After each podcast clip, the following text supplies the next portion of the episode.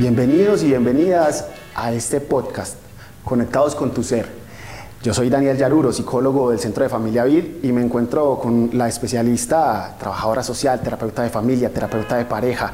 Y les traemos un tema eh, espectacular que es por María Teresa eh, y ella nos va a dar unos tips, unas recomendaciones, unas preguntas fenomenales para trabajar en las relaciones a distancia, porque ese es el tema de hoy, que vamos a trabajar con María Teresa, que es, como les digo, nuestra terapeuta estrella del Centro de Familia Vid. Entonces, bueno, ¿por qué vamos a hablar de las relaciones de pareja a distancia? Bueno, resulta que es un reto que nos puede pasar a cualquiera de nosotros en la modernidad Existen las maestrías, el estudio, los doctorados a distancia, entonces las parejas pueden separarse por esa razón o quizá por el trabajo, quizá por otras razones, pero en todo caso eh, no es raro que hayan relaciones de pareja a distancia. Y resulta que en la modernidad existen herramientas tecnológicas que permiten que esas relaciones se mantengan. Entonces, qué bueno, qué bueno que nos estén escuchando algunas personas que de pronto creen que no se puede tener una relación a distancia. Vamos a mirarlo. Tiene unas ventajas, unas desventajas, unos retos y lo más importante, María Teresa nos va a dar unos tips que son fundamentales ¿Cierto que sí?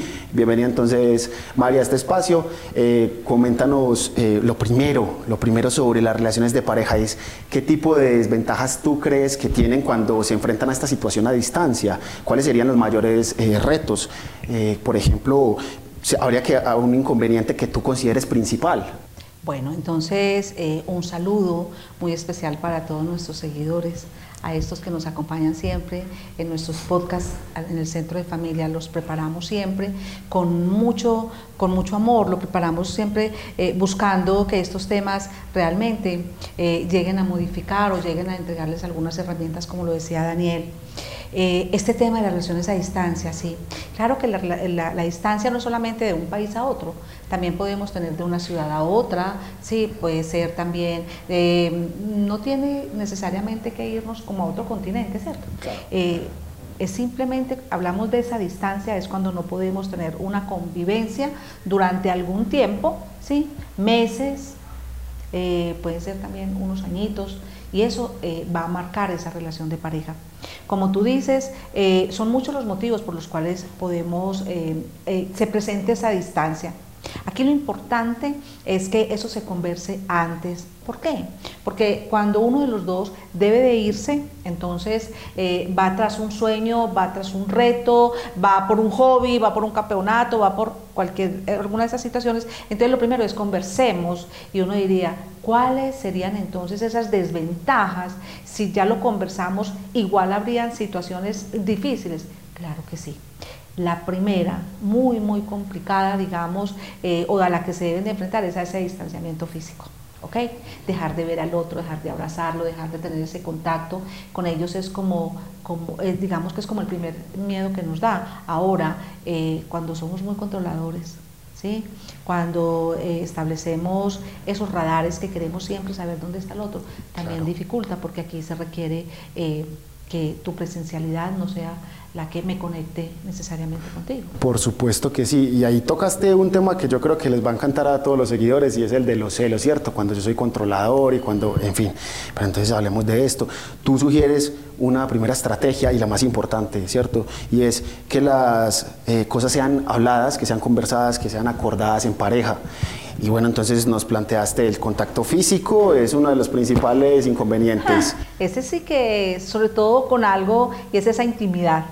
Sí, esa intimidad que traemos, digamos que ese, ese contacto físico y esa intimidad pueden también llegar a convertirse en una gran desventaja, pensaría uno, pero ¿cómo te parece que no? Que puede ser también una ventaja. Claro, y pensemos en eso, en una ventaja, pero entonces muchos podrían estar como corchados. Bueno, ¿cómo, cómo trabajar la sexualidad, por ejemplo, y la intimidad con una pareja que, que yo no puedo sentir, ¿cierto? Supuestamente no puedo tocarla, entonces, ¿qué voy a sentir yo? Muchos pueden estar con ese interrogante. Yo pensaría de inmediato en, la excitación visual y, lo conversábamos apenas ahorita, pero danos tú, que eres la especialista, algunas recomendaciones frente a eso. Bueno, mira, la intimidad eh, no solamente es cuestión de piel, ¿sí? Eh, la intimidad también comienza con una mirada, la intimidad también puede, puede comenzar con un pensamiento, cómo te deseo, cómo te quiero ver, cómo me preparo para ese encuentro que vamos a tener. Como ya no son todos los días, no te veo todos los días, entonces cada momento en que vamos a encontrarnos, preparar nuestra cita, preparar nuestro encuentro, cómo me veo, cómo me siento, cómo me ve el otro. Ahora, también sabemos que eh, nosotros en la parte de la sexualidad eh, no solamente nos excitamos por el tocar, también está la parte visual, en las chicas de pronto está muy, mucho también lo que tiene que ver con el susurro, el sentirse importante, ¿sí? Eh, eh, cuando el otro te dice, te habla, te nombra y te reconoce como un ser importante en su vida, tanto en los hombres como en las mujeres, eso también es muy excitante. Eh, tener un espacio íntimo, que el lugar en donde estemos, mira, no es casual que nosotros tenemos, hey Daniel, pues aprovechemos y un saludo para todos y qué rico que esto también sea parte mm, de ese encuentro. Me preparo para encontrarme con el amor y el otro se prepara para encontrarse con el amor. El espacio es importante, ¿sí? Entonces podemos prepararnos. La ropa que utilizamos es muy importante que sea sugestiva, que sea linda, que me diga que tú eres muy importante para esto, ¿ok? Digamos también que el vernos y hay también que aprender a reconocernos nuestro cuerpo y a sentir nuestro cuerpo, que no tiene que ser necesariamente por el otro, yo también puedo sentir mi cuerpo y acariciar mi cuerpo. Ahí se vuelve algo en donde los dos van a definir con mucha creatividad qué los puede mantener en esa intimidad. Perfecto. No pero sabes una cosa, Daniel, no solamente es esa parte de la intimidad, que es en la que uno más se preocupa o en lo que de pronto nuestras parejas se han preocupado, pero hay cosas, hay unos pilares de fondo que son los que nos van a decir cómo está construida esa pareja. Bueno, y quisiera invitarte a que nos cuentes acerca de esos pilares también. Eh, y resalto varias cositas de lo que dijiste, la creatividad. la imaginación, el explorar la sexualidad a través de la vista, pero también como a través de la audición y resalto eso que decías de los susurros y cómo jugar con la mente del otro para provocar esa excitación y que podamos vivir la sexualidad. Me parece interesantísimo. Bueno, eh, quisiera que nos comentaras esos pilares y que también quizá hablemos de un aspecto ya un poco eh, más difícil, yo creo, y es el tema de los celos, del control, de las inseguridades, porque al estar a distancia también es complejo. Ok, bueno, entonces eh, lo que hemos encontrado en la clínica ha sido situaciones que son nombradas antes o después de esta experiencia. Digamos que hace algunos años tuve una pareja en donde eh, era, ella era la que viajaba, eh, iba a terminar una maestría de ingeniería, em, creo que en el Reino Unido, y estaban muy angustiados por lo que qué iba a pasar con su relación. ¿sí? Entonces, decíamos ahorita, muy importante que lo conversemos que lo conversemos y conversarlos, no te va a ir súper bien, no es decir, me siento re mal, me angustia, me da miedo. O sea, es hablar como poderle decir al otro lo que yo estoy sintiendo. Eso es fundamental. Lo otro es cómo hemos construido esa relación, ¿cierto? Porque esa base con la que la hemos construido es la que se va a poner a prueba. ¿Sí? Entonces, cuando existen unas buenas bases y cuando existen unos buenos materiales, pues hay más posibilidades de poder superar cualquier evento externo, porque este es un evento externo, no es un evento interno. ¿Ok? Entonces, bases súper importantes. ¿Cómo qué, qué, tan importante ha sido para ustedes el respeto? O sea, ¿qué consideran que es el respeto? Como un valor ¿sí? Porque entonces me faltaste al respeto, que es faltarte al respeto. Siempre hemos dicho que cuando una pareja se falta al respeto, están cuidados intensivos. ¿Qué es el respeto? En el respeto está qué piensas tú de si somos dos, si somos tres o si somos cuatro, ¿cierto? Entonces hay que tener cuidado como con eso. Entonces, ¿cómo hemos, eh, ¿cómo hemos nosotros fortalecido ese respeto? Si hemos hablado de fidelidad, si hemos hablado eh, de, de la verdad, de no mentir, eso es supremamente importante, ¿ok? Entonces, ese respeto ahí debe tener mucha firmeza. Eh, el otro es la comunicación, por supuesto, o sea, cómo ha sido, y sobre todo cómo hemos resuelto nuestras situaciones.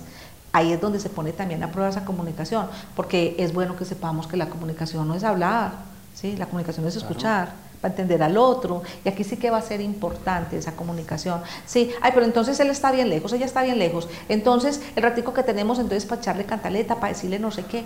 A ver, es el tono y la forma. No te guardes absolutamente nada del malestar que estés sintiendo, ¿sí? Exprésalo de una manera respetuosa con el otro, el otro va a entender, ¿sí? Y aparece entonces lo que tú dices, y es esa, esas inseguridades que tenemos que se convierten luego en celos, ¿sí? ¿Cómo han superado? ¿Cómo está la confianza? ¿Sabes? La confianza eh, se me ocurre que es como la gasolina en los carros. Tú tienes un carro cero kilómetros, nuevecito, y te entregan las llaves. Y le dicen, hay un pequeño problema, señor Daniel, y es que no hay gasolina. ¿A dónde lo lleva el carro? No puedo llevarlo a ningún lado. Porque no hay gasolina. Entonces, la, eh, la confianza es la gasolina también de esa relación para que funcione. Y digamos que finalmente el poder eh, estar con el otro acompañándolo desde ese proyecto. El tercero sería cómo me vinculo en el proyecto de vida, con el proyecto individual que tiene mi pareja. ¿sí? Ok, sí, comprendo. María, nos has dejado un montón de estrategias, de pilares, de cositas que tenemos por trabajar y yo creo que no son solamente importantes en las relaciones a distancia, sino también en las, digamos, presenciales, que no, me alegra muchísimo. Y también quisiera que abordáramos otro de los asuntos y es la soledad cómo lidiar con ese sentimiento que puede aparecer, ya que mi pareja va a estar lejos, quizá con un horario diferente al mío, en el caso de pronto de un viaje bien lejano, y bueno, cómo hacer para enfrentar ese sentimiento de soledad. Bueno, entonces, lo primero es, eh, ¿qué es la soledad? ¿Sí? Eh, porque es que también hemos visto que podemos estar rodeados de muchas personas y sentirnos en una gran soledad. ¿sí? Entonces la soledad es la ausencia del otro. Digamos que cuando una pareja eh, está a distancia, no se ven todos los días. ¿Y sabes qué? Eso se vuelve a convertir en algo maravilloso. Porque lo que fortalece no es estar viéndonos todos los días. Es más, digamos que eso a veces hace que nos exasperemos, que nos volvamos paisaje, en fin, cuando no estás al lado mío, entonces digamos que tengo mucho tiempo para también para hacer muchas cosas que me encantan. Y finalmente esa soledad, eh, no se siente tan fuerte porque la soledad que duele es cuando estoy con muchos y no encuentro un otro, cuando siento que en ningún lugar del mundo alguien piensa en mí y a nadie le importo, esa es la soledad realmente, sí, esa es la verdadera soledad. Cuando despierto un día y digo, pues, ¿quién soy? Claro. Pero aquí tienes otro ser que a algo, muchos kilómetros, miles de kilómetros, está también pensando en ti. Y por eso eh, vamos a decirles cuáles van a ser los tips que les traemos para sostener y mantener esta relación. Claro que sí, interesantísimo. De hecho, ahí resaltaste unas ventajas que puede tener también la relación a distancia. Por ejemplo, entonces, eh, el tema de poder estar como oxigenado en todo momento, que no haya desgaste por la convivencia y también que nos obligue a tener nuestra propia vida. ¿sí? Por ejemplo, yo quisiera que nos hablaras brevemente antes de pasar a los tips sobre la ventaja de las relaciones a distancia, que es no entrar en esa rutina, en ese desgaste de la convivencia. Eh, ya nos dijiste algunas cosas, pero ¿será que también entonces la monotonía no es tanto una, digamos, un reto o una desventaja para las relaciones a distancia? Bueno, cuando estamos a distancia no hay posibilidad de que haya monotonía. ¿Sí? ¿Qué es la monotonía? Es eso que hacemos siempre, que hacemos siempre, que hacemos siempre y que se va convirtiendo en rutina. Pero ojo, no todas las rutinas son malas, hay rutinas muy saludables. ¿Sí? y que hay que sostener también y que son los que nos ayudan. Entonces, cuando estamos eh, a distancia, digamos que nos ayuda muchísimo el que nos vamos a preparar, el que vamos a estar eh, haciendo otras cosas, no tenemos el afán de que ya llegó, ya va a llegar por mí, no llegó, no, digamos que podemos andar un poquito más tranquilos, eh, porque eh, a veces se presentan los choques, que usted quedó de venir, que yo no vine, que si ya llegó, que si no llegó, no está esto de ese día a día cotidiano que a veces nos pone un poquito, eh, digamos, en crisis esa relación. Que puede desgastar bastante y porque genera a veces conflictos.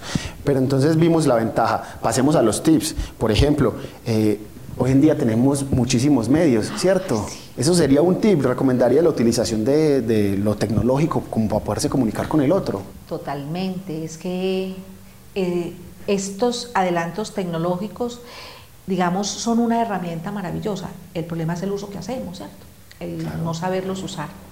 Pero tan importante que podamos hacer videos, el que podamos eh, vernos en horarios diferentes. Es más, si hay una celebración, tú puedes incluso decirle, mira, nos conectamos a tal hora, que a esa hora vamos a estar con la abuela, vamos a estar con este.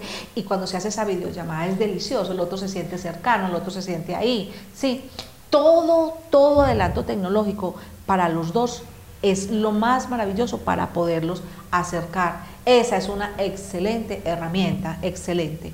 Claro que sí, y entonces escucharía otro tip ahí también mientras nos hablas, y es hacer actividades con el otro, así esté en la distancia. O sea, ¿qué actividades nos propondrías o qué puedo hacer yo con el otro, que como por videollamada? Muy bien, podemos hacer cocinar juntos. Delicioso, podemos cocinar juntos, eh, digamos que también podemos eh, vernos una serie, también lo, podemos leernos un libro, ¿sí? Eh, también podemos eh, hacer salir a caminar. Si nos coinciden los horarios, entonces podríamos caminar. Es buscar eh, todo aquellos. Es más, puede ser que yo esté en una fiesta y yo diga a todos, hey, vamos a mandarle un saludo muy especial a mi amorcito que está en tal parte. Amor, mira, estamos todos aquí, estamos celebrando, estamos súper chévere y tú estás aquí con nosotros. Hey, yo, eso lo hace sentir al otro porque es que te digo una cosa, uno pensaría que el que sufre es el que se queda. Y también hemos encontrado que para el que se va es muy tenaz, porque es que se, se, toma distancia también de sus pares, de sus padres, de su familia, de su entorno, de su cotidianidad. Sí, está en un contexto extraño, entonces se le hace bastante difícil. Bueno, y yo preguntaría por algo, ¿será que es adecuado, por ejemplo, enviar detalles a, a la persona que está lejos y también al que se queda? ¿Será que ese intercambio de detalles será un buen tip, mantener eso? Eh, digamos que la globalización nos ha ayudado muchísimo, ¿sí? Eh, estos mercados, estas compras que uno puede hacer por internet, uno puede ver las tiendas que hay en Roma, que hay en París, que hay en Bruselas, uno puede, ya la tecnología nos ayuda a eso, ¿sí? Y entonces, claro que sí, si tenemos la dirección, si tenemos todo, le puede llegar un detalle a esa persona. Eso es, digamos, eso es ir alimentando esa relación. Las relaciones se alimentan en el día a día es en el día a día, que no se oculte el sol. Siempre le digo a mis consultantes, a, a, mis parejas, les digo que no se oculte el sol sin haber tenido un detalle con tu amor un detalle con el amor, que no se oculte el sol, que no, que, o sea, yo debo al terminar el día agradecer la presencia del otro y pensar, tuve un detalle donde este ser se sintiera hoy muy amado. Entonces eso va alimentando y más que alimentar, digamos que va fortaleciendo y va uniendo a esa pareja. Oye, qué fenomenal, me encanta ese tip, no dejar pasar el día en blanco, tener un detalle con esa persona. Siempre. Fenomenal. Y quisiera que fuéramos finalizando con otra pregunta por un tip y es, bueno, traer el tema nuevamente de los celos, habrá que aprenderlo a controlar, o sea, realmente eso sería un tip como de, trabajo personal o, qué hacemos ahí. Mm, sí, mira, los celos, más que ser eh, una situación que ocurre porque tú no estés, es una situación que ocurre con mi ser, que pasa en mí. ¿Qué es lo que pasa en mí? Eh, ¿Qué es lo que son los celos? ¿Eso con qué lo asocias? ¿Por qué sientes que al, la otra persona estar lejos se te incrementan los celos? Entonces ahí la invitación es mm, un trabajo personal. Y también, o sea, es invitarte a que revises qué pasa. Entonces, mira Daniel, ya para finalizar también les quiero decir que eh, el hecho de que estemos... Eh, con muchos kilómetros de distancia, no quiere decir que nuestra relación se vaya a, acabar o que esté en mucho peligro porque no estamos juntos, ¿ok? Eh, el estar, si fuera la distancia, los, las parejas que viven bajo un mismo techo o están muy cercanos nunca tendrían problemas. Y siempre hay dificultades en una relación de pareja, siempre habrá momentos de encuentro y de desencuentros. Si estás en otro lugar, si estás eh, lejos, y sienten que hay una dificultad en su relación, nosotros también podemos acompañarlos de, con nuestros terapeutas, con nuestros psicólogos, con nuestros servicios, podemos acompañarlos en un momento en que sea, se esté presentando alguna dificultad. ¿sí? Hay que buscar ayuda. La idea es buscar ayuda si estamos pasando por algo que se nos ha dificultado, que no nos fluye, que encontramos miedo, que estoy eh, muy controlador y entonces quiero saber muchas cosas, la invitación es a preguntarme primero desde mi ser, conversarlo con mi pareja y entre los dos tomar la decisión que estando a distancia también nos pueden acompañar y también podemos asistir a terapia. La idea es no dejar que eso se acumule. Ah, claro que sí y espero que ese sea un llamado que, que quede muy profundo en cada uno de los que nos ve. María, muchísimas gracias. Yo creo que nos has brindado de tu conocimiento las partes más especiales, entonces te agradezco. Y a todos nuestros eh, seguidores y los que nos ven, ya saben, acérquense al centro de familia BIT si necesitan ayuda. Hasta una próxima ocasión. Síguenos en Facebook e Instagram y conoce todo lo que tenemos para ofrecerte en el Centro de Familia BIT. También puedes ingresar a www.cfamiliabit.org.co.